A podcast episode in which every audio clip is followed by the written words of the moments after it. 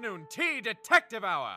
I'm here with Detective E.G. Lavender to hear his most harrowing and exciting cases. What do you have for us this time, Detective?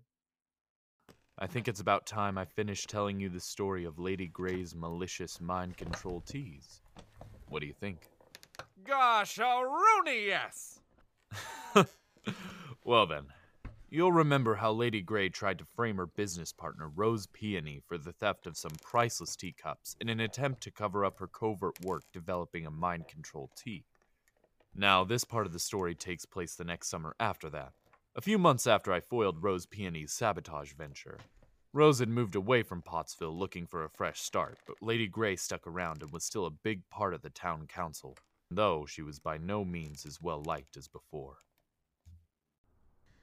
I'd like to call this meeting of the Berkeley High Tea Festival To order.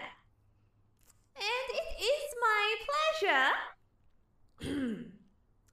or at least my duty, to introduce the head chairwoman of this year's festival, Lady Grey.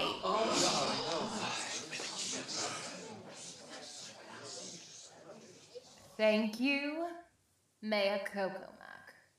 Council, I know that my reputation with you all is less favorable at this juncture, but I believe that I have some news that should be an exciting diversion from our town's recent ordeal.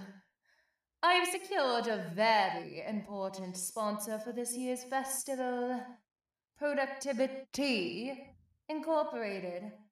They will be providing funds for tables, promotional materials, and of course, our new Blender Scholarship Award.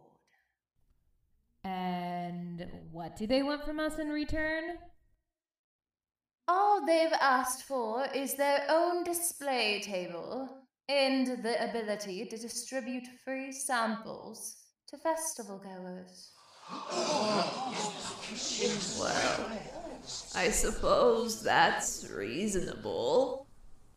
Now, after the meeting, while everyone was mingling, I was pulled aside by Pat Potts, who had once worked with Lady Grey, as well as being an accomplice in Rose Peony's sabotage attempts. Detective Lavender, I need to talk to you. The town is in danger. Oh, really? And what role are you playing in the danger this time?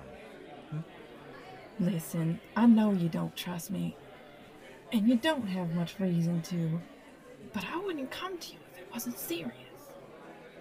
Oh, Pat! I'm so glad to see you here. Just look at the productivity. There's more to their sponsorship than meets the eye. As much as I distrusted Pat Potts, I had my own reservations about our new corporate sponsor and decided to take her tip. I booked the next train to Taylortown, where Productivity was headquartered. Meanwhile, I had my niece Jasmine, who was doing her college internship as my assistant, investigate the old Peaches and Cream location, which had been closed since Rose Peony left town. We'll be right back to the story in a moment, listeners. Excuse me? Uh, uh, uh, Zip it, Lavender. I'd like to take this time to remind you to check out Plum Deluxe Tea, who brings the afternoon tea detective hour to you monthly. Hold on. Is this an ad? Are we doing ads now? Yes, we are. If you enjoy delicious loose leaf teas, hand blended to perfection, be sure to visit plumdeluxe.com slash detective for a special offer. Huh. Well, I do happen to be sipping their delightful morning blend as we speak, so I guess they check out. And now, back to the show.